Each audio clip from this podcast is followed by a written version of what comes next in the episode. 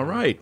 Corey, I'm really excited about our guest today. He's someone who I've been listening to, I think, since 2010 or so, which is when his podcast, Sinica, launched.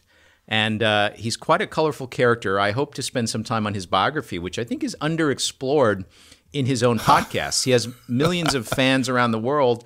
And sort of tangentially, we hear all kinds of things about his colorful background.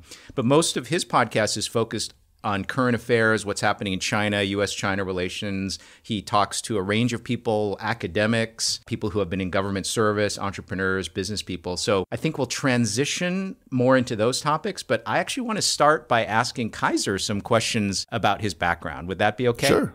Oh, absolutely. Now, I think that you and I are both part of a KMT diaspora. Is that That's true? right. Okay. So your It's your your safe parents to assume just from the spellings of our names. Yes, exactly. Steve, so can you tell for our listeners who aren't in the know what KMT Yeah, is? I'm going to explain it. So, um, KMT is an acronym for the Kuomintang, which was the nationalist government of China before the Communist Revolution. the people who lost. The people who lost and fled largely to Taiwan, and the the Taiwan the Chinese Taiwanese who were there before them refer to them a little bit as sometimes as 49ers because there's a huge wave of them that came in 49 after the communist revolution. My mother's family were in the KMT military. My grandfather on my mother's side was a general under Chiang Kai-shek. In fact, I'm related to Chiang Kai-shek. And they went to Taiwan and set up a new government in Taiwan. And I, I think from reading Kaiser's biography, perhaps his family had a similar history. So maybe you can tell us about that. That's right. It wasn't military. It was actually academic and, and sort of political. My paternal grandfather was an historian. His name was Guo Tingyi, and he was actually the personal tutor to your relative Jiang, Ji- uh, Jiang Jiang Jieshi, Chiang son, Jiang Jingguo, and an- also a close advisor to uh, the secret police chief Dai Li. So he, although, you know, he himself would have been sort of classified as left Kuomintang. He was sort of in the left-leaning intellectual camp of the of the Kuomintang and had quite a bit of empathy for the communists. But he threw his lot in with the, the KMT and, like so many other people, left, as you say, in 1949. Although he actually went over in 48. He, a part of his mission was to, to secure the new university grounds for the National Taiwan, what became National Taiwan University. Full of old Japanese buildings, actually. If you, That's right. If you That's right. That's there. exactly right. On my mom's side, you said uh, that was your my, my mom's side. Also, uh, a similar situation. My maternal grandfather was a sort of internal diplomat to one of the uh, the powerful northern warlords. His name was Feng Yuxiang, known as the Christian general. For uh, it's a possibly apocryphal story, but he supposedly baptized his troops with a fire hose before sending them into battle. Big, tall guy with a gigantic bald head. Uh, anyway, my my maternal grandfather uh, had studied in Germany after Chiang Kai-shek defeated his boss in the Plains War of, of 1930. He uh, went to Germany for a while, came back, met my grandmother, and she went on to become a senator from the province of Henan in Taiwan after the, the flight to Taiwan. Right? It's amazing to think that uh, your grandparents and my grandparents, at least on my mother's side, probably knew each other. Oh, they absolutely knew each other. There's no question. Uh, who was your your your grandfather general? He was actually a his his last name family name was Zhang, and uh Uh-huh. that family traces its history back to um, Shandong province. So they're from the north originally. Of course, I would have guessed Shandong. All all the all the military who went to Taiwan are from Shandong. Yeah, and he actually studied at a Japanese military academy, the same one where Chiang Kai shek studied in Japan. And so he rose to the rank of general. And then amazingly, he was actually an admiral. I guess they had a navy in Taiwan. So he was actually in charge of the navy in Taiwan for a brief while. Wow. And the family story is that he was too upright uh, because that side of the family had been, been converted to Christianity, I think 150 or more years ago. And he was too upright and wouldn't take bribes. My mom recounts a story of him chasing someone had brought him a bribe with money hidden in a cake. And he chased the guy into the street and made him take the cake back. of, of course, you know, someone like that has no future in government That's or right. politics. So anyway, so he ended up uh, immigrating to Los Angeles, which is where my mother and father met. So, so Kaiser, we we've heard about your grandparents. Where did your parents grow up, and can you lead us into your story? Sure. My folks were both born in mainland China. Starting with my, my father's side of the family, he uh, was actually born in Henan province when my, my grandfather, the historian, sojourned for a little while in the provincial capital then of Henan province, the city of Kaifeng.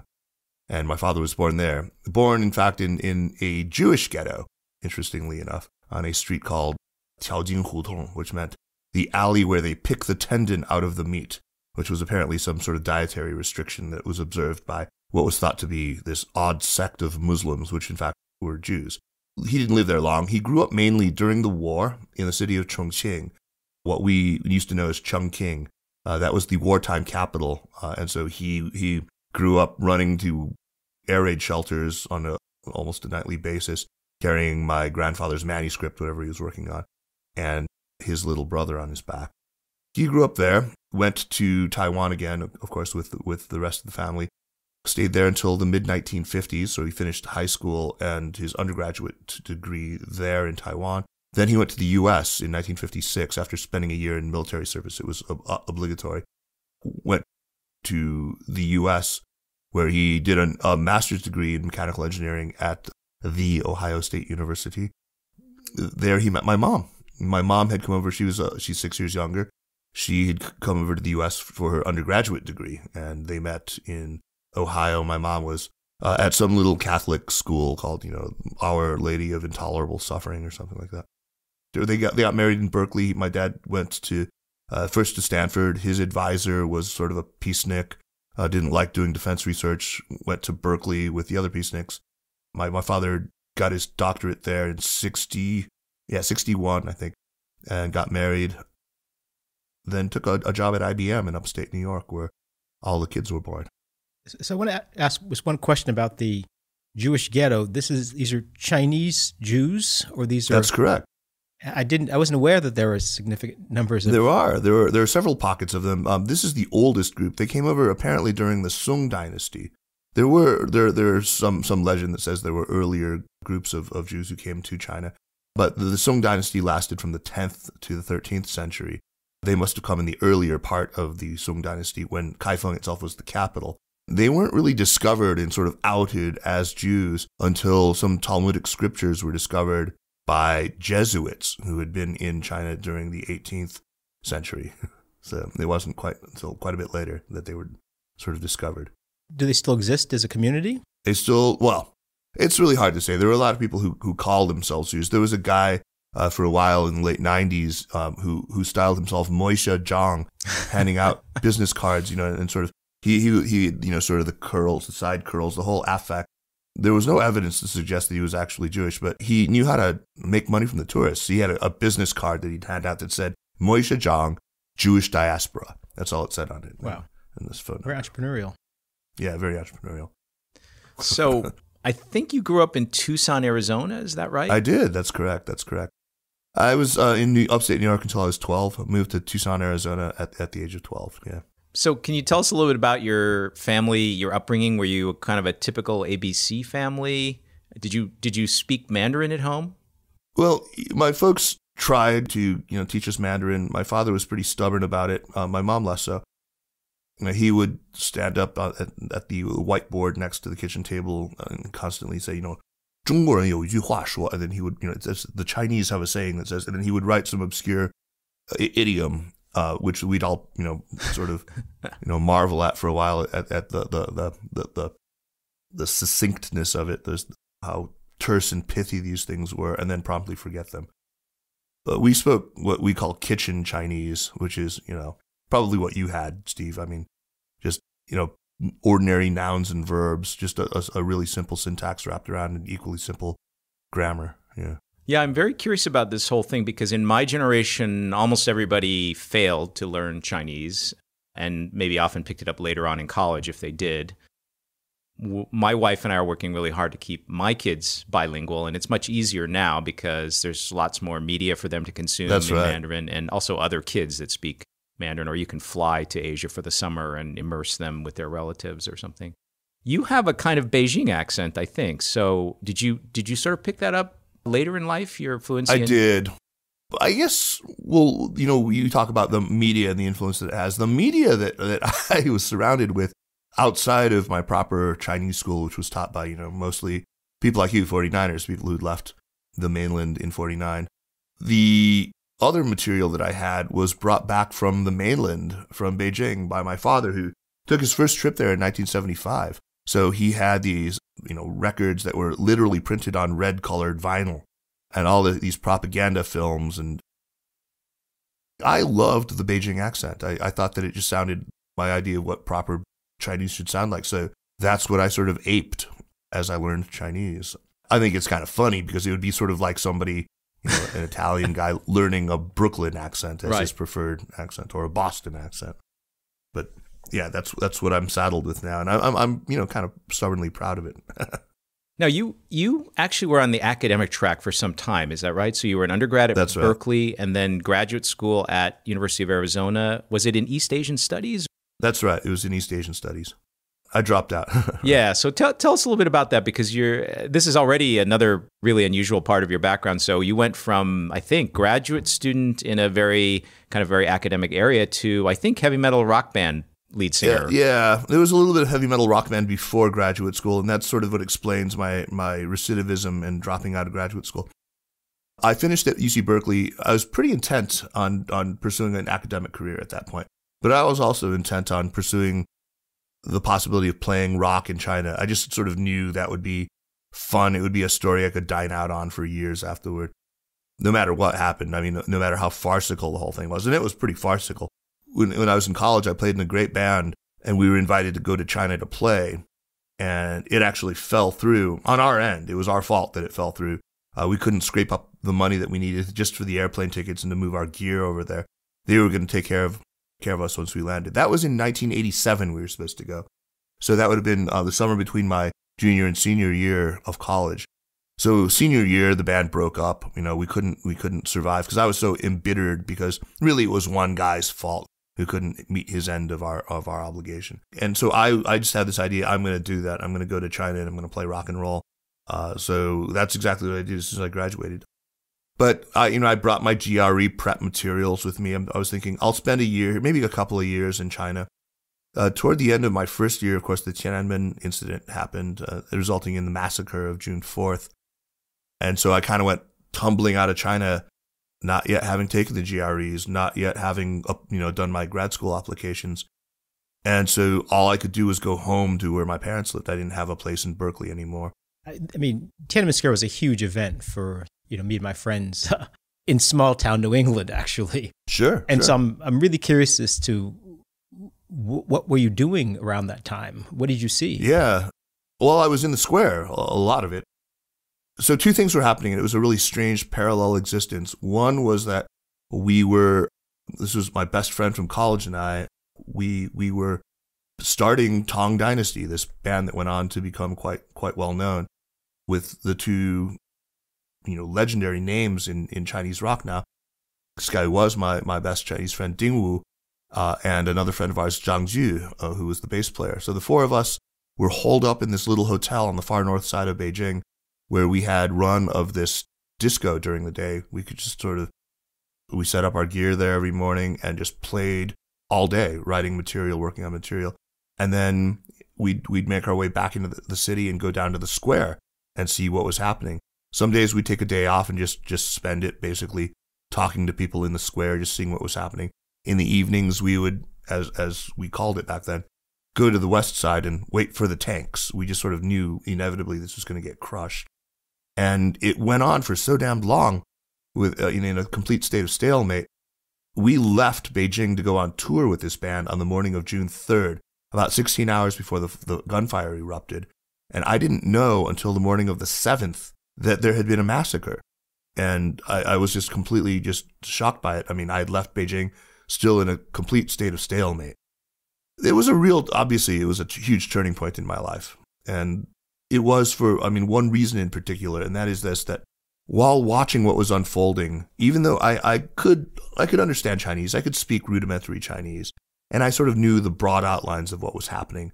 But it was very clear to me that there was this whole other story unfolding that I was not privy to, that it was happening in this deeply culturally conditioned semantics that were, were un, un, unfamiliar to me. There was like these sort of symbolic idioms that were being bandied about by everybody that I was clueless to. It, I, I've likened it in the past to watching Peking opera and not knowing that that guy on stage with all the flags on his back is supposed to represent a general standing in front of an army, or that the guy carrying this little stick with red tassels on it was supposed to be riding a horse, just not understanding the symbology. And so the, all the, you know, the, the semiotics were mysterious and I knew there was something happening. So that's really, Steve, what launched me on my academic career was just, I am going to figure out what the hell it was that I was just witness to. So, Kaiser, when you talk about these idioms, you mean phrases people were saying or oh, acts oh, no. people were performing or performing? Okay. Can, can, you give an example of? Yeah. So, for example, you know, we, we saw a lot of people wearing uh, these white headbands on their heads, and they had, you know, characters written on them. You know, they, they would say, you know, things like, dare to die for this or whatever. There, were, there was all this sort of death cultish stuff. I didn't understand it. I didn't understand the Buddhist, for example, symbology of the circumambulations around the, the monument to the people's martyrs. I didn't understand the whole, you know, many of the tableaus that I, I was able to see of people, you know, holding up petitions over their head while kneeling on the steps of the the Great Hall of the People, for instance.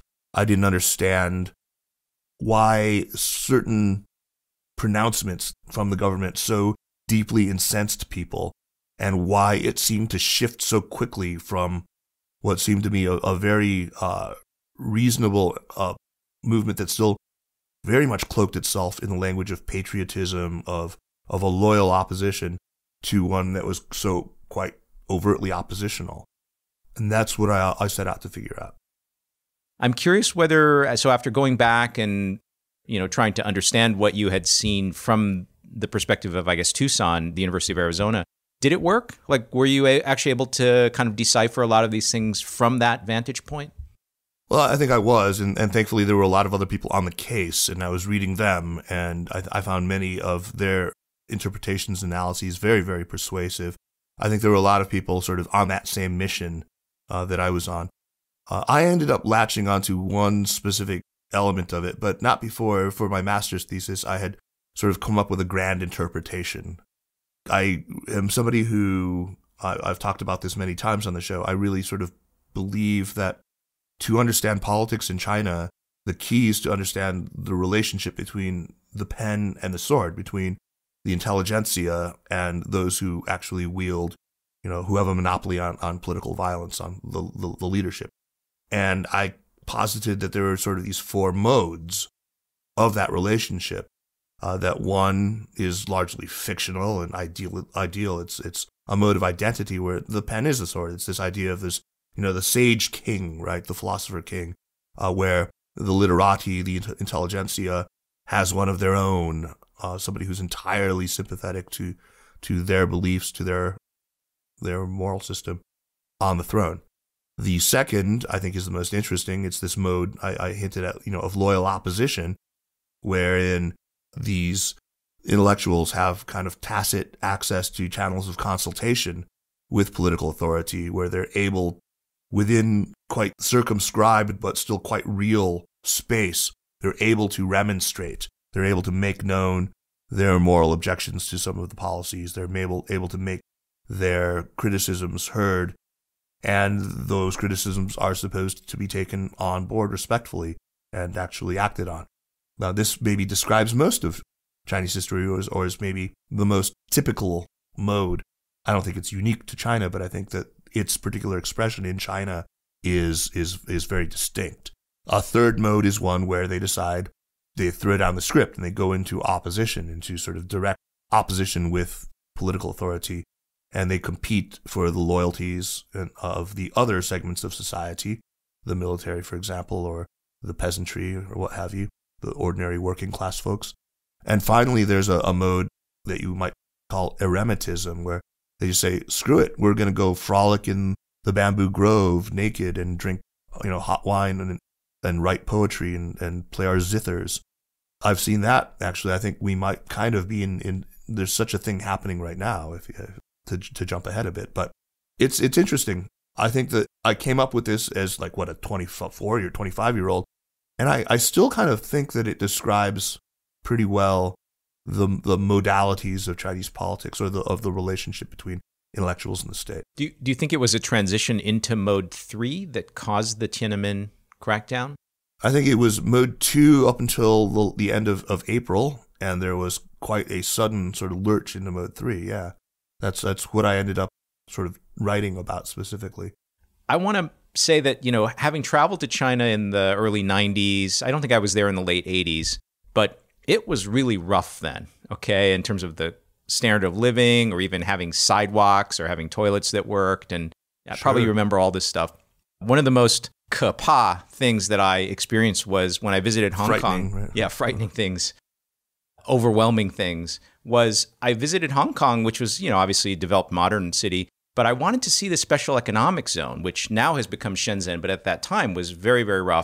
And I didn't want to go to Guilin and see these ancient, beautiful Chinese things. I, I really wanted to see what is capitalism and you know development in China look like. So I got on a tour bus and went in across the border into that special economic zone. And I couldn't believe what I was seeing because there were skyscrapers that had gone up with no sidewalks. And there were dirt roads where there was snarled traffic for two hours at a time.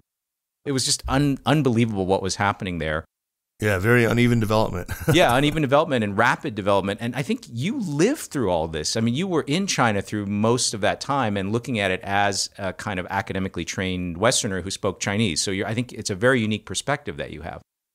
Yeah, I'm, I'm incredibly grateful for having had a front row seat to that. And it's hard. It's really hard to get get it across to anyone. I think you know there we we all rely on some numbers. We look at like well, let's let's look at per capita GDP 40 years ago, it was 175 bucks a person. I mean, $175. And today it's what? It's edging up on $99,200, right? It's just, I think that's like 150 times or something like that. Uh, it's, it's, it's a, it's a nutty difference. It's just, it's hard to, to, to appreciate. Where were you living in China when you, were you in Beijing all the time or were you moving around the country during your years? I was there? in Beijing. We, we toured. I mean, usually when I traveled, it was, you know, either a weekend trip with a girlfriend somewhere or it was with the band on tour in some in some city. There were later in life, you know, there were you know there were occasional business or reporting trips, but for the most part, I I only saw China from some very strange vantage points. Now, I saw places that most people have never heard of, which was a lot of fun. But I have to say, I mean, I I do regret having sort of been planted for too much of my time in, in China in the city of Beijing, which is by no means representative of, of, of the country. But I'm sure when you were touring, you saw some pretty backwater places. I did, I did, but again, you know, you don't you don't get a whole ton of time. You don't get to sit down and really pick people's brains and and you know be anthropological about it at all. You're seeing it just sort of from stage. You're you're given VIP treatment. You're put up in the nicest place they have in town to offer. They're feeding you, you know, their local delicacies, and so yeah, it's it's a very different experience. My poor man's way of doing anthropology in China is that when I travel there, I always make it a point to talk to the cab drivers and the maids who work. You and Tom hotel. Friedman, yeah. Well, okay, so okay, there you go. but I actually speak enough Mandarin that I can probably get a little bit more out of them than Tom Friedman. Right. Yeah. But you get a sense of what people are thinking. I think uh, in those moments. Yeah. Yeah. Yeah. Yeah. Cab drivers, especially. I mean, I, the ones in Beijing are. I think they're a national treasure. Those guys. I mean, they can really talk a real blue streak of how the mighty screw the meek. They're very good on that. The most insulting thing that I've had said to me is, you know, uh, you know, I'm speaking Chinese to them, but they're they're trying to figure me out. They can't quite figure out, and they'll usually guess that I'm Korean or Japanese before they'll guess that I'm a Chinese American. They'll say, "What right. are you? You know, your accent is so bizarre. Are you a are you a Japanese? Are you a Japanese businessman or something?" so anyway, right. I've been insulted. You can't insult me any more than those guys have insulted me. Bet I could. No, there, there, I, I know exactly what you mean, and, and a lot of people of our heritage endure that. Uh, there are worse things in the world. I mean, you know, to be, I have found other people who, you know, Uh, really hate being mistaken for for local, and others who who want nothing more than to be mistaken for local. I sort of fall into that, that latter category. I, I'm always hoping that I'll be able to fool the cab driver. I think that I can speak well enough so that if I'm not in his rearview mirror and he can't see my weird range of facial expressions and my body language, if I just keep it purely verbal, I can convince him that I am a Beijinger. And maybe I spent a few years abroad and lost some of the, the authenticity of my accent, but that's about it. I'm basically a Beijinger. You know, I'll, I'll mention a psychological experience, which I think all Asian Americans experience. And this this happened to me even not just when I was in China or the Sinosphere, but when I was in, say, Korea or Japan. I could get on a subway and, you know, unless I was dressed very strangely compared to the locals, no one would look at me twice. I could just Yeah. feel a solidarity or oneness with all the other people in the train car, even though they were Japanese and, or Korean and I wasn't. But in America, if I get on a train car, you know, I'm I might be the odd one, maybe not in New York City or something, but I might be the odd one out. And it's just a different feeling, which I experienced for the first time when I tr- first traveled to those countries. Yeah, I- I can't say I've actually felt it. I mean, every, I mean, my, my whole time there has been spent looking very odd compared to the ordinary people. So, I can pass for a salary man. right, I, I, I, I quite can't quite. I had almost this almost identical experience being in Cameroon a couple Oh, of yeah. decades ago. I was walking around with this Italian friend of mine and realized we're walking to the market and it was the first time I was with somebody and one of us was being stared at and it wasn't me. And it was just it was a singular feeling, right, of just being totally invisible and Yeah. watching, you know, Just my like- friend just Y- get You know, even though you maybe didn't speak the local language, you're like, man, I can just chill and nobody's gonna. As long as I don't do anything exactly, yeah, that right. gives it away, no one's gonna look twice at me. But what was shocking is, is is fascinating watching both people look at him Yes. and watching his reaction being looked at. You know, he's a pretty chill guy in the whole. Fact, hope, hopefully we'll have him on the podcast soon. But uh, yeah, just the sense of of people looking at a foreigner, kind of seeing it as almost from a third person perspective. uh, it, it's really it's singular. Yeah, I, I wish yeah. everyone could have that experience. Actually, of a lot of white Americans have that experience of being someplace Yeah. and being a little bit out of place. What I get all the time here traveling around the U.S. is I'm mistaken for a Native American. Uh, before, especially before I had facial hair at all. Uh, this is my Trump resistance facial hair. But when I, uh, before that, yeah, constantly being mistaken for Native American. I mean, either by well intentioned people, you know, I don't mean nothing by this, but what tribe is you? That kind of thing. Or I'd get, or I'd get like some redneck just going, you know, hey, chief, fill her up. What can I get you, chief? And I, I, I was thinking, chief, is that like, you know, hey, jefe or hey, you know, laoban or whatever? And it, no, it was definitely chief, as in like Indian chief or whatever. So here's my favorite funny. bit of political, as my, my favorite political question that I'd ask people after the Trump election. Which ethnic group voted most for Donald Trump? you mean as a pr- pr- proportion of the a portion, ethnic group? a portion of that Was it was it Chinese Americans? that was Native American. Oh, Native Americans. Okay. Really? They voted because of the America First policy. They didn't want immigration. They kind of saw Well, they know. the effect They of know. immigration. So it's really it's ironic, right? Given that you know how you know they're being viewed by many Trump supporters, but they sort of saw uh, immigration as something that didn't help them out. Right. So, so Kaiser, I just want to push a little bit on the sort of rock star moving around China during China's development. It's it's a very strange perspective to have. So, who are you talking to at the time? Are you talking to officials? Are you talking to other rockers? Fans, Fans? Who's your who's your peer group at the time? Who are you getting information from? What do you see? Yeah, What it was you a, it was a strange. So uh, there was sort of a real clear dividing line. I think prior to '99, uh, most of my friends were were Chinese people, and most of them were yeah people either in the rock community. I mean, there were some people who I had known sort of from my brief sojourn in school. There, I was uh, officially enrolled in a university, so I had some expatriate friends, but most of them were were Chinese Chinese guys, uh, Chinese women, and the art scene was pretty unified back then. So you'd know a lot of people from the film academy, from the drama academy. You'd know a lot of uh, visual artists, and then rock musicians, jazz musicians, you know, in all the performing arts. And I guess that was mostly the people that I knew. So these are not people who were really deeply representative of, of ordinary folks. But uh, what was great was, you know, you'd go home to their families, and their families were entirely ordinary. Uh, you'd, you'd go eat dinner, and you'd meet their, you know, their brother or their their sister or you know any number of cousins, and they're in, you know, those are people who I think are kind of more useful interlocutors for understanding what was going on. Did you find that people in the arts community had different perspectives than? Yeah, very much so. Yeah, I mean, I think that you know they they are look, uh, especially when deciding to sort of opt out of mainstream society and to be part of that community uh, required such an act of personal courage. I mean, it, it, on the one hand, the 80s were extraordinarily liberal, so it was possible to do a lot of these things. But on the other hand, there was a lot of inertia you had to overcome. There was a lot of social inertia and sort of cultural inertia you had to overcome to decide I am not going to to, to opt for that ordinary path of you know going to school, taking the college exam, going to a vocational training school, and then working the job that I'm assigned. Instead, to say, no, I'm going to learn to play the drums. I'm going to learn to play guitar. I'm going to learn to sing like a banshee. And I'm going to, you know, to be a rocker. It was a completely different set of people. So I don't pretend that I had any kind of an ordinary, uh, you know, sort of ground level view. But what I do think I did come into contact with were a lot of people who were ordinary educated people, who were uh, ordinary intellectuals.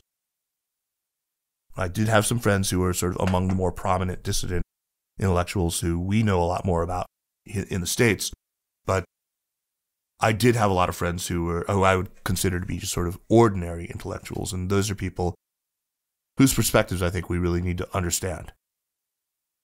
So, at some point in your time there, and you were you were sort of continuously after you left graduate school, you were in sort of continuously in Beijing for a long time. Is that right? Yeah, twenty years. Twenty years. and some at some point in that time, you made a transition from rocker to, for example, guy who works at Baidu. Yeah. Can you talk a little bit about that? It's it's it's not as strange as as it sounds. There's a, a really kind of there's one weird leap, which was in '99 when I quit the band. I, I quit the band in the, in the sense that you know I broke up with you before you could break up with me because you know it was clear that I wasn't welcome. So let's make that let's make that clear. Uh, when I quit, I basically went home that night and did this mental kind of catalog. Okay, so what am I going to do after this? I can go back and, and, and pick up where I left off on my dissertation. I can, uh, you know, try to reinvent myself. I can start a new band. And then I just sort of decided that, look, you know, one thing that I can do, I, I can speak and read Chinese and I, I'm a good writer. I've had some academic training. I went to a good school. I, I can become an editor for one of these new websites. It was still kind of fairly new word in 99. Uh, the internet was on fire in China. There were all these people wanting to start companies. And I knew I would be able to get a job doing something like that and that it would interest me. I had been tasked with, you know, building a, a primitive website for the band. So I knew a little HTML. And, you know, I, my dad was an IBMer. I was around technology all my life. Nothing intimidated me. So I went for it. Um, and I, I closed my computer that night thinking, I'm going to, tomorrow morning, I'm going to apply to a bunch of webs, uh, you know, these internet companies.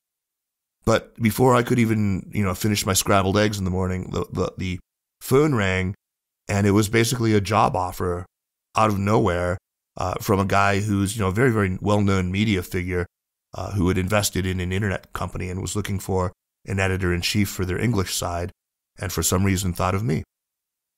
And I, I took that.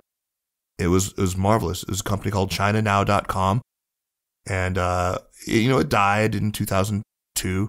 But uh, for those three years, it was just marvelous, marvelous fun. So from there, it was really easy to transition since I was in a quote unquote technology company that was doing editorial. It was very easy to, to then become a reporter writing about the burgeoning tech industry in China. So that was like sort of a, a real seamless transition. I started uh, freelancing a bunch and then eventually got a gig writing for a pretty well known Silicon Valley publication as bureau chief uh, for China that was called Red Herring. Do you guys remember Red sure, Herring? Yeah. Sure, of course. I, I ran a startup right. During that first bubble, and of course, uh, Red Herring featured. during the peak of the bubble was a thick magazine because of all the right. advertising, and then as the bubble burst, uh, that became a very thin magazine, and then no magazine at all. That's right. I was during the sort of the thin to no transition period, and it was it was terrible. I mean, it was a great brand that was run into the ground by just incompetent management by one by the, the publisher. He was just absolutely terrible. We all hated him. In fact, I just ran into in New York last week, and uh, we were reminiscing uh, as we always do about how much we hated that bastard. You know, all, uh, all these great things are often very fragile. You know, they can They only really survive are. under certain circumstances, and then that's it. So once you're once you're an established tech writer, then suddenly all the internet companies want to hire you as their communications director because they figure, hey, you know how to you're buddies with all the other tech writers, so therefore you'll help you know just sort of soften the coverage of us. And so finally, I succumbed to that the, the temptation, and I first went to Youku and then to Baidu. So during that time, I, you know, so from listening to your podcast, and I, I, I think I probably have listened to hundreds of your podcasts, if, if you've made hundreds. I have, yeah, four, four or five hundred. Yeah. So, you know, I get a sense of you as actually an intellectual with pretty deep interests. And so, was your internal monologue during that time? Yeah, I'm working for the man. I have a family now, but you know, I, I could tell you never lost your inner curiosity about things. Yeah, and and they didn't want me to. I mean, I think that the, my whole pitch to them was that look, you know, you can hire some guy who's worked for a PR agency and just sort of knows, you know, by the book PR, or you can hire me, who's somebody who journalists might actually enjoy having lunch with for an hour a week. You know, you can hire me, who's somebody who, you know, might be able to sort of think more creatively about some of the communications challenges that we have.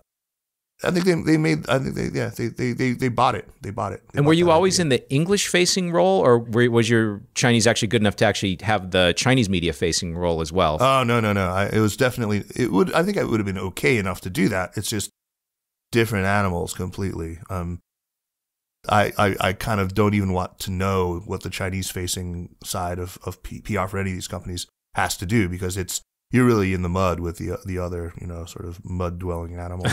yep. It's- You might have to spend a lot of time at a well, maybe not anymore since they cleaned it up, but for a while you probably had to spend a lot of time at a KTV or something with the. It would have been that, yeah, that that that sort of thing. And I, I mean, my liver and and my conscience probably neither could have really taken it. Do you know what KTV is? I don't know.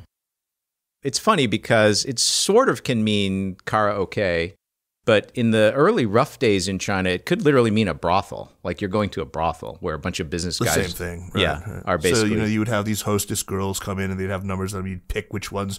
You'd bring them into the room with you, and then they'd all, you know, sort of everyone would get drunk, and then some clothing would come off, and this would, uh, and it was just ugh, not my thing. Uh, So this is sort of the picture I think many Americans have of after hours Japanese business world. Uh, yeah, it's learned from that. Okay. Is it still exist or has it changed much? It's changed a lot. Um, you know, I mean, it's Xi Jinping's anti-corruption campaign has taken a lot of that out. Yeah, that's just the, in the in the provinces. Yeah, I think there's still a lot of drinking.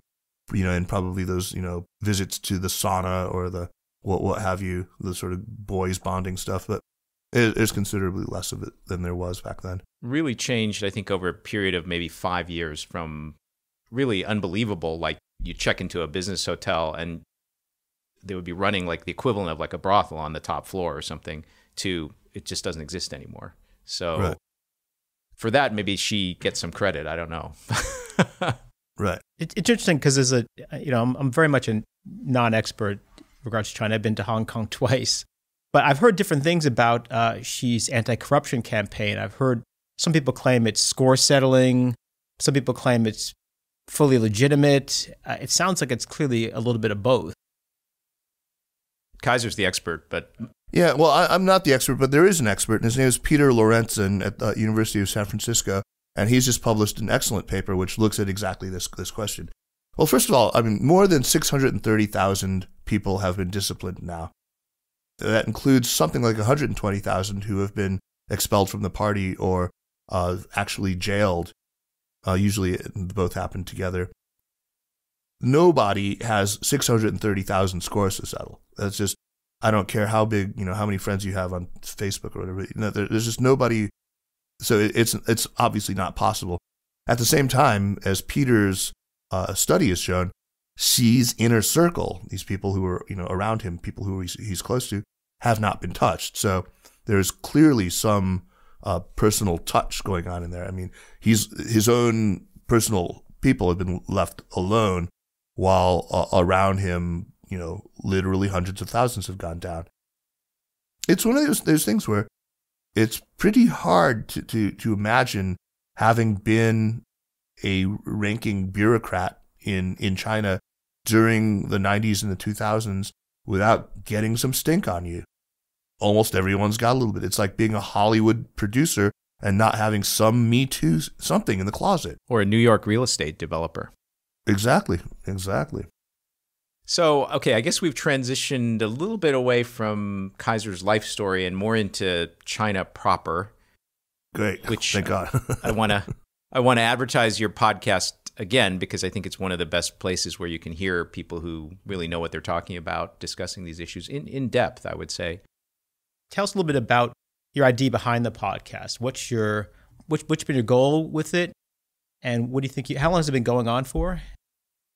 Yeah, Corey, that's a that's a, a great question. Uh, it's been going on now for so we started April of 2010, so we're close to our ninth anniversary. The podcast was really the brainchild of Jeremy Goldkorn and me. We were two guys kicking around Beijing, both of us with a lot of interest in media, a lot of interest in, in current affairs in China. Both of us had sort of uh, large networks within the journalist community, large networks within the NGO community, within the business communities. And we thought we would just convene a little conversation that would be like a, a dinner conversation uh, that was a little more structured than that, where we'd have a couple of topics we'd go through, like we're doing right now, just sort of rapping about interesting stuff. I kind of by default fell into the host position. And we just said, hey, let's just try this and see what happens. It happened that we had this friend who was running podcasts uh, for a Chinese language learning business that he had started. So he had mics and, and, and digital recorders and, and uh, was he had volunteered to edit for us to produce the thing to put it out, and all we had to do was come up with guests and come sit sit for an hour and, and, and yammer.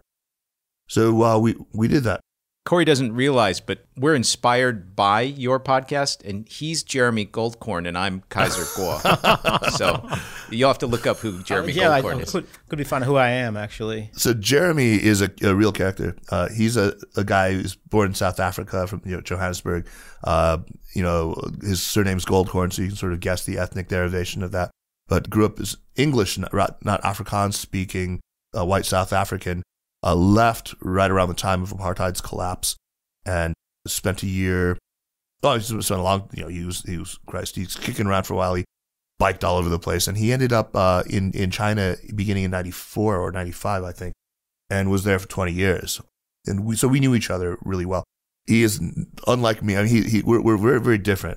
He's kind of anti academic. He hates even, even words like discourse or uh, problematic, or especially if it's used as a noun, the problematic. Oh, I, I uh, he, too. No, I like this guy. I told yeah, you, you're, I, I you're like Jeremy Goldkorn. Be banished from the lexicon. Exactly. So exactly. pretentious. No, I agree with that. Um, but you know, he he he takes it to kind of often very amusing extremes. Uh, we the dynamic on the show has always been so he's usually way more. Uh, oh, just let's get past these bollocks, Kaiser, and get to the meat of the question here.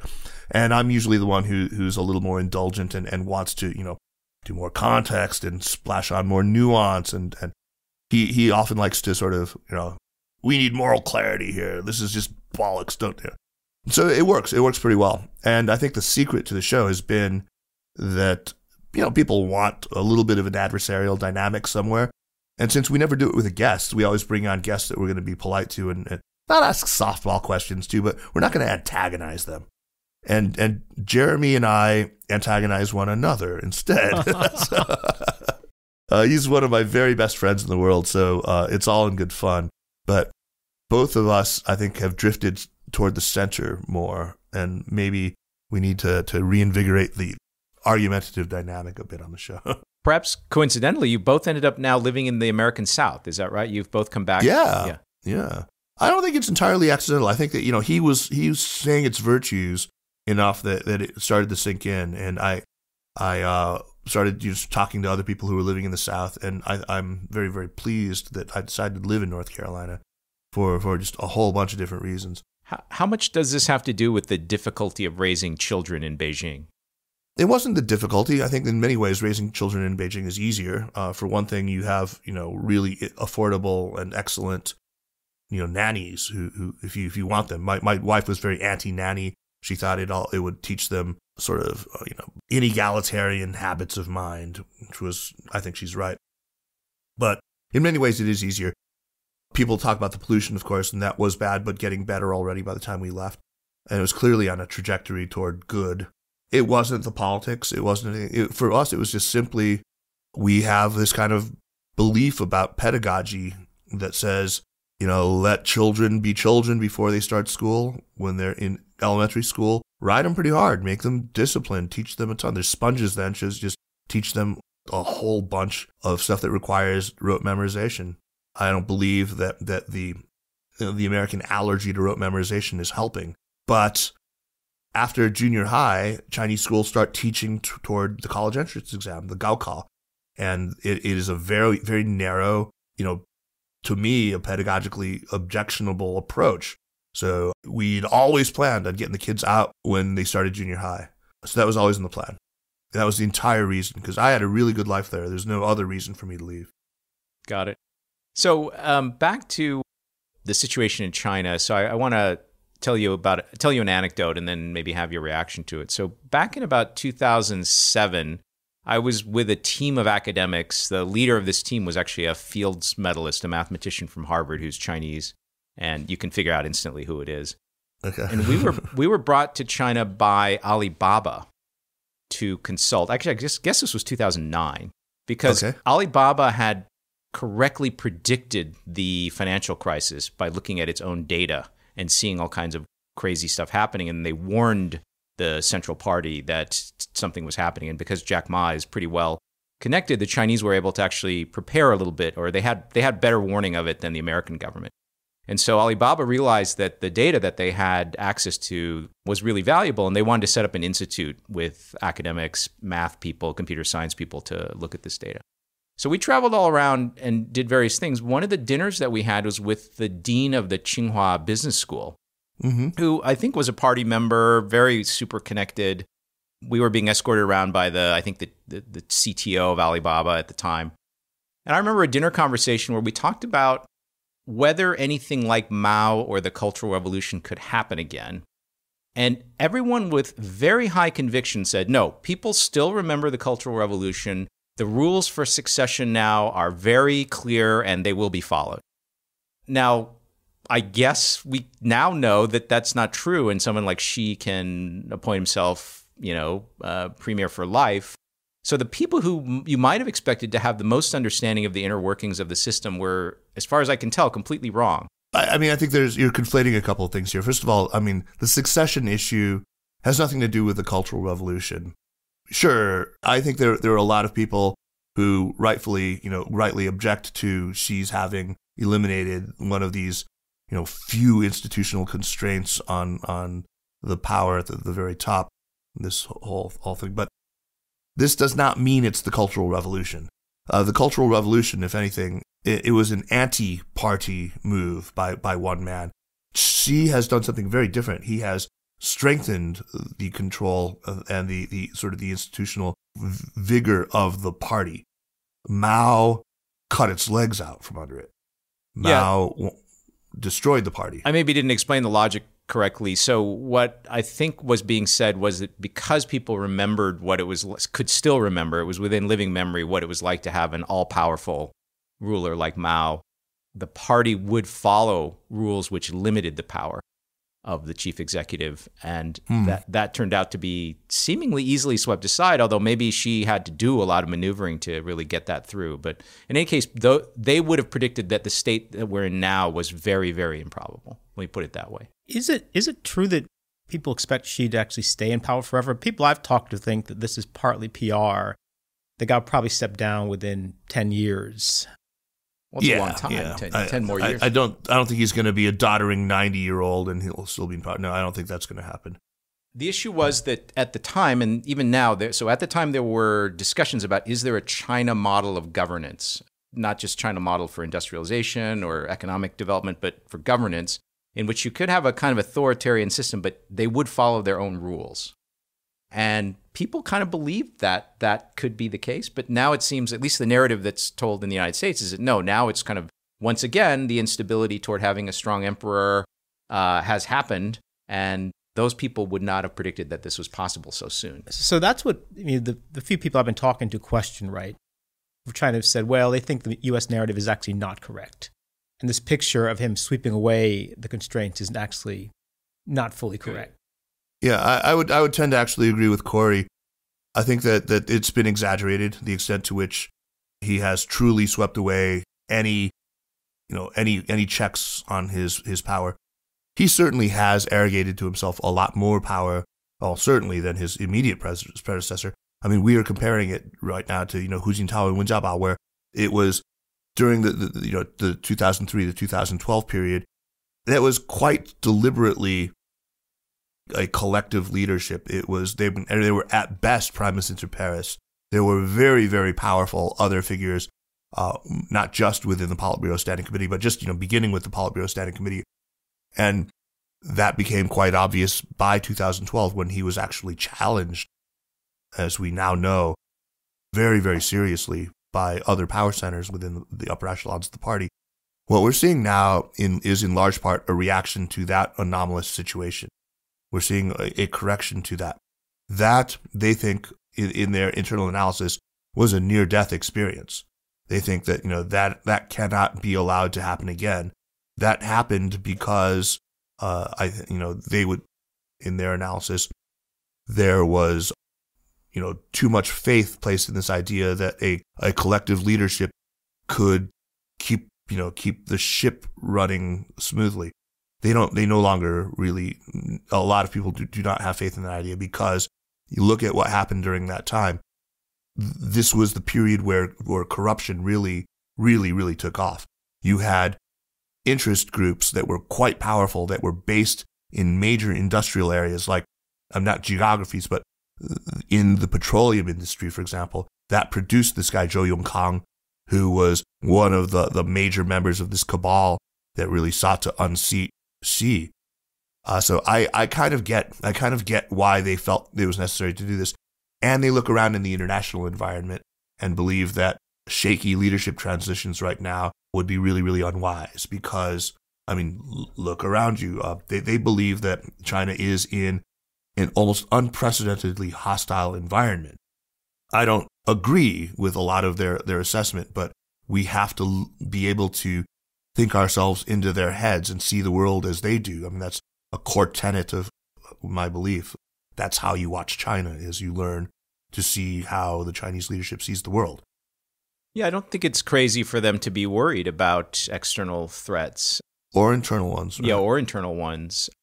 How do you view the current situation between the US and China? To me, it seemed like sort of toward the end of Obama, there was finally a realization that this is a true strategic competitor and we need to start actually thinking seriously about it. And now, of course, Trump has brought people like Navarro in who are, you know, rabidly anti-China. Sure, Pillsbury, Lighthizer, Navarro, all yeah. I mean, Matt Pottinger, all these, yeah. We feel it at the university, so of course they want. There's pressure to shut down all yeah. the Confucius centers. There's pressure to tightly monitor Chinese researchers when they come on campus, and so no, there's no telling where it could really head. Curious what uh, you think. Yeah, this is this is you know the big issue, of course, of our time.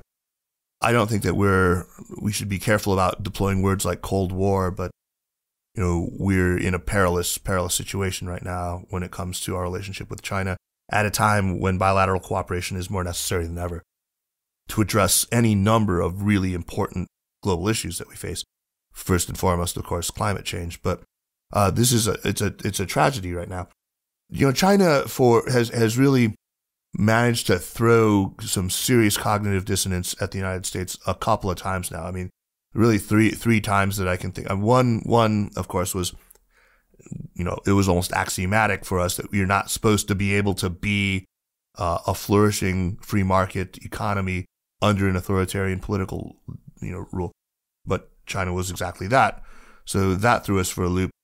Then you weren't supposed to be able to innovate, of course, if you didn't have total freedom of free flowing information in China with its notorious internet censorship, which is very real, uh, with all its constraints on academic research, which are very real, wasn't supposed to be innovative.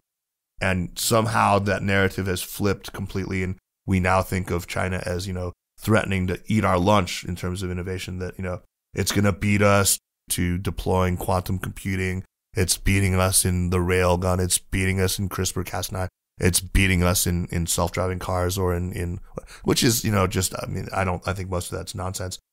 So it just keeps doing this to, to us. And, and that one in particular, that's one of the sort of sturdier bastions of, of, of American exceptionalism. You know, that last transition from saying, oh, the various limitations they have, whether it's lack of political freedom or lack of internet freedom, will keep them from innovating I think that just went down in the last few years. So yeah, absolutely. Yeah. Just like three years. Yeah, it's crazy.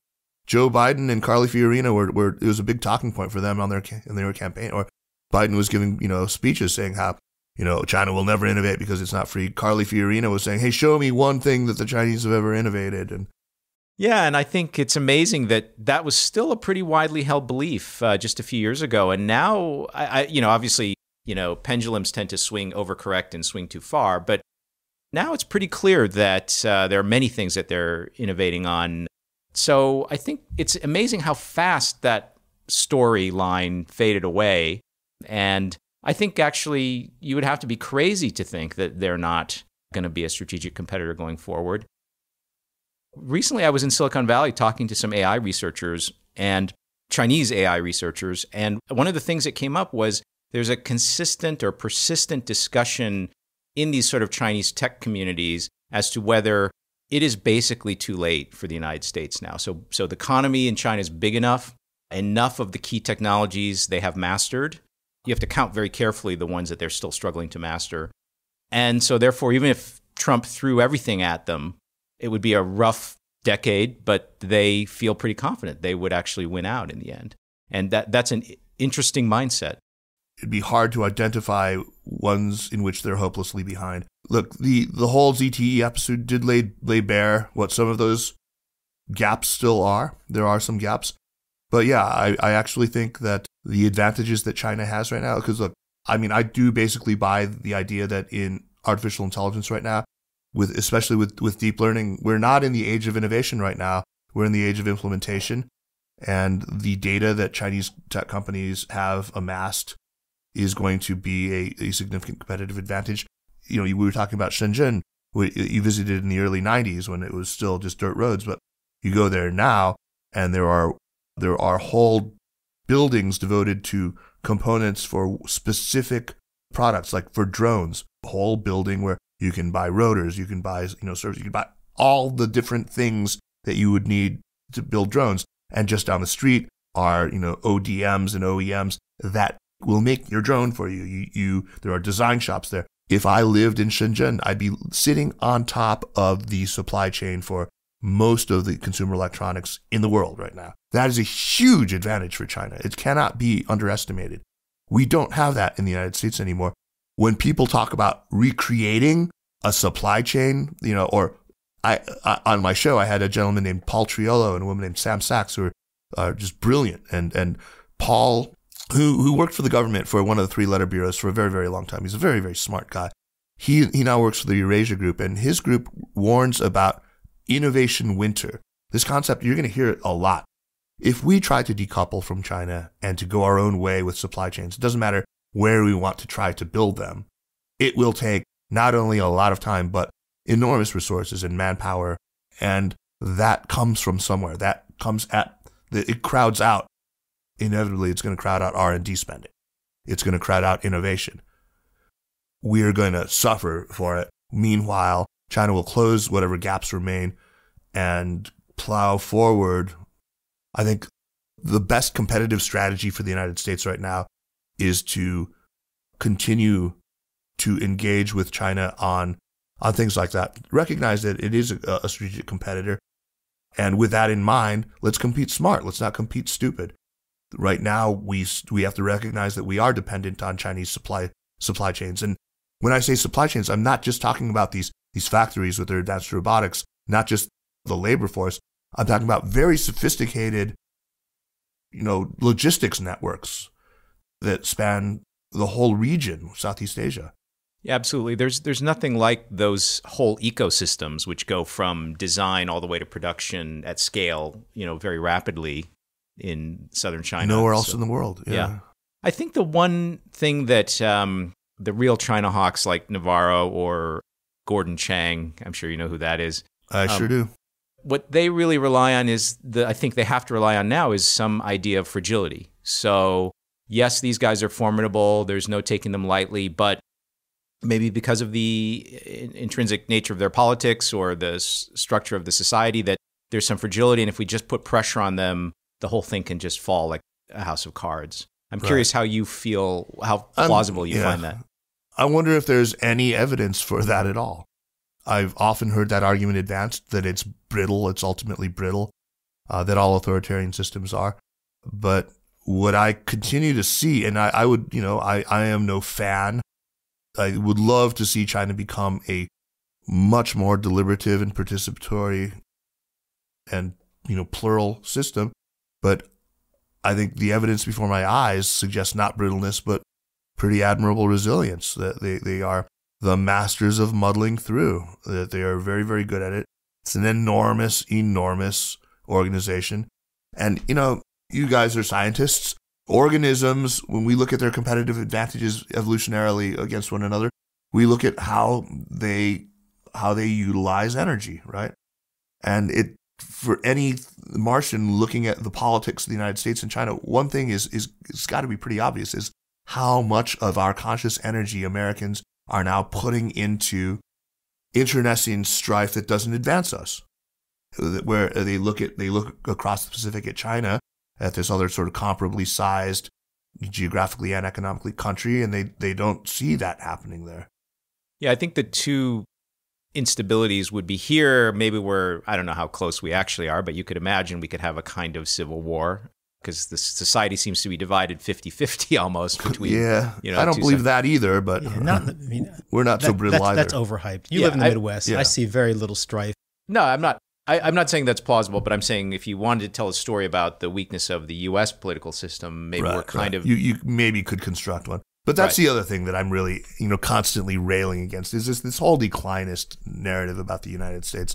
I, I just think it's it's it may be useful, I suppose, but it's just not true. Yeah, I don't I don't know that we're declining so much as we have a very energetic competitor, and that's right. The Soviet Union was energetic in producing weapons, but economically it was clear they were never in our league. That's right. What did we ever buy? What did the world right. want besides, you know, yeah, I mean, we liked the Bolshoi and Baryshnikov. We liked Stolichnaya and Beluga caviar.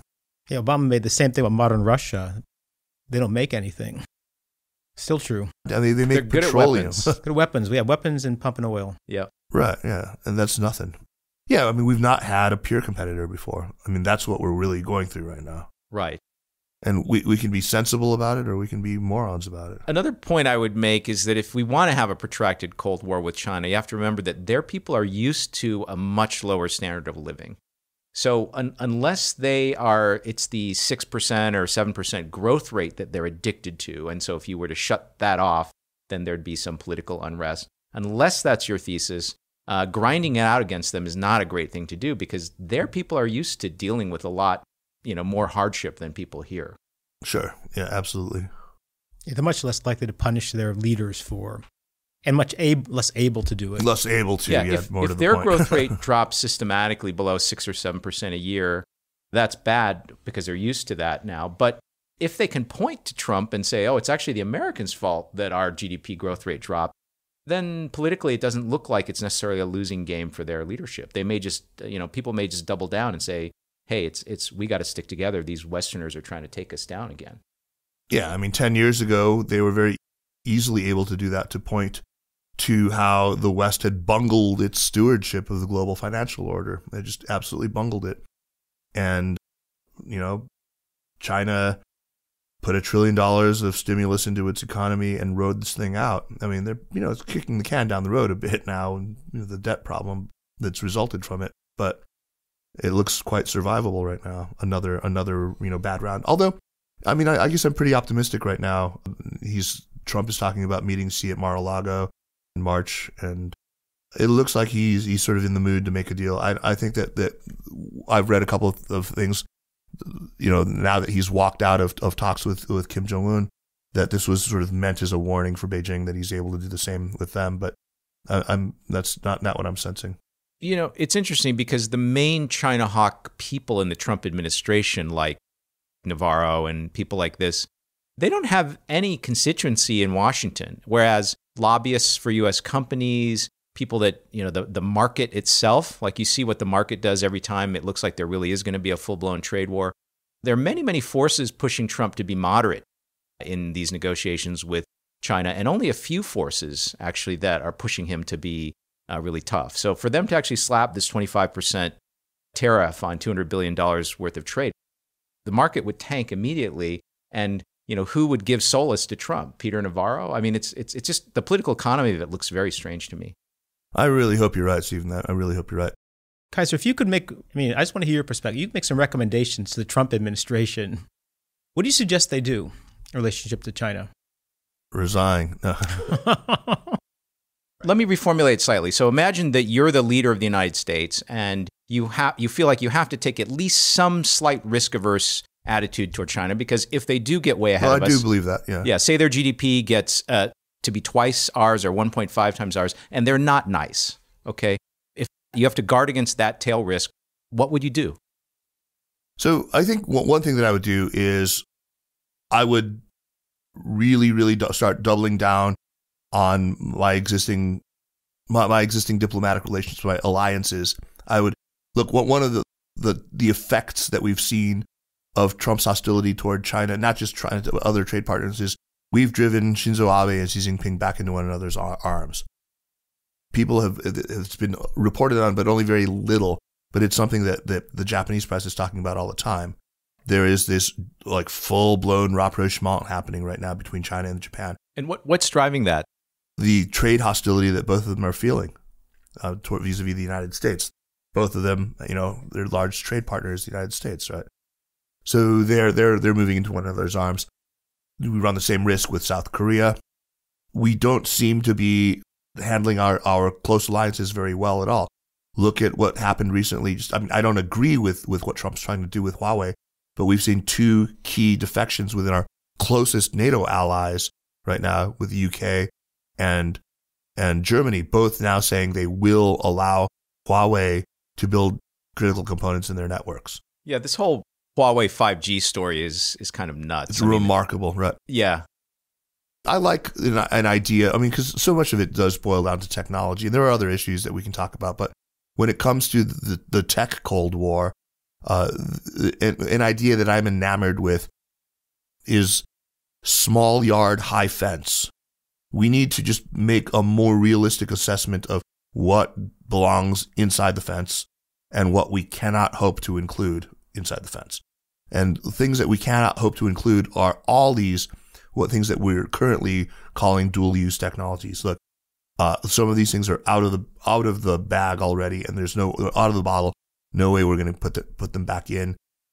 In fact, I'm not even really sure beyond a few weapon systems what should really go in the small yard with a very very high fence right now. I think that that basically, if I could just slap sense into Trump, it would just be to stop thinking about simplistic, idiotic metrics like our, our, our trade deficit with China as a, a, means of gauging the health of this economy versus the health of theirs. No serious economist would, would view that as a reasonable metric to look at. It just, it wouldn't happen. The other is that I just stop seeing everything as zero sum. It's just moronic. It is not, you know, competition. It is competition, but it is not a zero sum competition.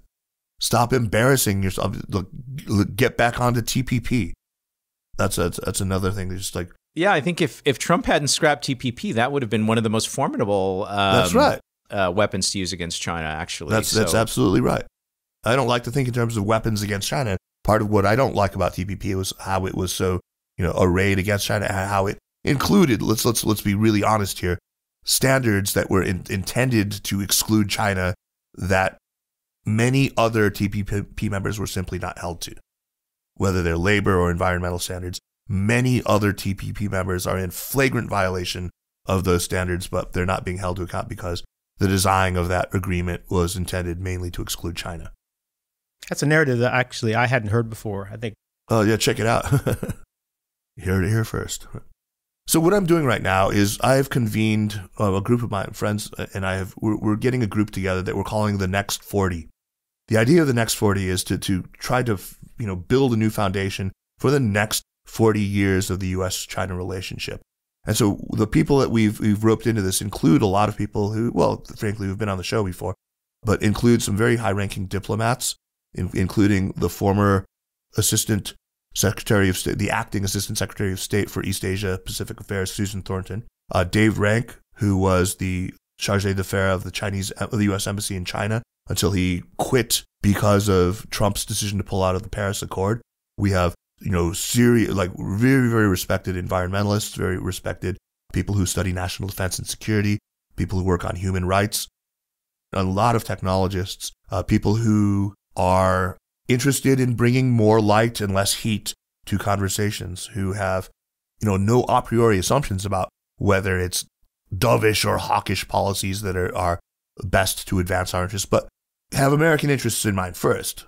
Not America first, but but who do not believe that advancing American interests necessarily means thwarting China, that it's possible to advance together. So this this new organization, it's very very new we will be putting out a pretty substantial policy paper toward the end of this year that will be intended to get into the hands of presidential campaign staffs, of course, into the hands of you know key Senate and and and House committee members and their staffs, and into the broader China watching and academic and the media communities. I, we really want to, to jumpstart a new, smarter conversation on China that transcends all this nonsense about dragon slayers and panda huggers. And it just brings in sensible people who are true experts in their field to have serious, thoughtful conversations about policies, to enumerate actual policies, to identify the correct policy actors to implement those policies that's what we're trying to do. So, I mean, it's my life's work, really. Uh, it's what I'm now embarked on. I, I, think it's a great idea, and it's sorely needed. You know, I, I think if you even if you go to places like Brookings or you know large think tanks, the concentration of people who really know what they're talking about, because this is such a complicated issue, it isn't really high enough, I think, for them to really get where they need to go. And so, pulling together people who actually really are have a deep level of familiarity with both countries, I think, is really uh, valuable. Yeah, it's actually one of the criteria is, is, everyone in our group has lived in China. And we, we need that. We need people with skin in the game and an appreciation for what's actually at stake. I don't want, you know, keyboard warriors who, who just sort of, you know, toss off these, these, you know, these missives into, into the ether and, and play at, you know, hard ass, right? Uh, you know, who, who, I don't know, people who are cavalier when they're talking about literally millions of lives None, of that. We want people with a real sense of the stakes. You know, if anyone wants to get in touch, you can always find me at kaiser.kuo at gmail.com. Uh, we're very, very excited about this initiative. We have gathered what I think is a dream team. Uh, we're going to do an offsite or something outside of DC where we'll be, you know, really hammering out over the course of a working weekend exactly what goes into this. And that will happen probably uh, in October. Great. so a lot of preparation before that. Well, keep me posted. I would be interested in helping. I out. sure will, Stephen. Thank you. Great. Corey, thank you. Yeah. Yeah, I'd love to hear more. Absolutely. Uh, one last question: Are there any uh, other presidential candidates? Um, the Democrats, are the ones who announced so far, who seem like they have, from your point of view, kind of their heads screwed on right as regards China. So I, I've I know there are a couple who have their heads screwed on wrong so far, but I'm not going to name names. The one person who I have a lot of confidence in is somebody who I actually met while she was in China and seemed extremely sensible. She was at that time, I believe she was not yet attorney general. No, she wasn't. She was uh, district attorney. Was Kamala Harris, of course, who, as a Californian, uh, I spent a lot of time in California myself. I think that people in the state government of California really, uh, really know what's going on. Jerry Brown, for example, the, the ex governor, was one of the, the, the smartest people when it came to understanding how, at a subnational level, at a state level, the relationship with China could continue despite what's what the chill that we've seen uh, in the air. He's he's done a tremendous job. So I, I'm I'm I really like Kamala Harris so far. You know, it's really interesting. I spent about ten years on the West Coast, and I have to say that it made me really aware of the heterogeneity in the U.S. because in many ways, I spent about four years in Seattle. Seattle was as much connected to the Pacific Rim, maybe more so right. than actually felt connected to Washington D.C. You had a lot of news out of the Pacific Rim, a lot of news about China That's and right. Japan, and there was a sense that Washington D.C. was just this place very, very far away. I mean, people couldn't quite figure out Distant, how that place had so much say over our lives. You know? distant capital. I wonder the same thing all the time. Yeah, I mean, it, it uh-huh. really gave me an awareness of a lot of the sort of kind of survivalist types out in Washington State because they just they just seem to be this feeling that there's this distant capital dictating to us, and our interests were probably someplace else. It's fascinating. It kind of get me, it helped me see the world through sort of different perspective when I saw how people thought about the states. I'm from the East Coast, and I, I just you know from the East Coast back then, Seattle was some podunk out there. You know, things have totally changed uh, since then, but. I, do, I totally get what you're saying yeah. about people, the West Coast uh, politicians having much better sense. Yeah, absolutely, absolutely. That's really been my experience. I mean, people like Rick Larsen from the state of Washington. I mean, you know, the ex-governor Gary Locke. who was yeah, Gary Locke, who is of course ethnically Chinese himself, and he is uh yeah he was ambassador of course to China for a while.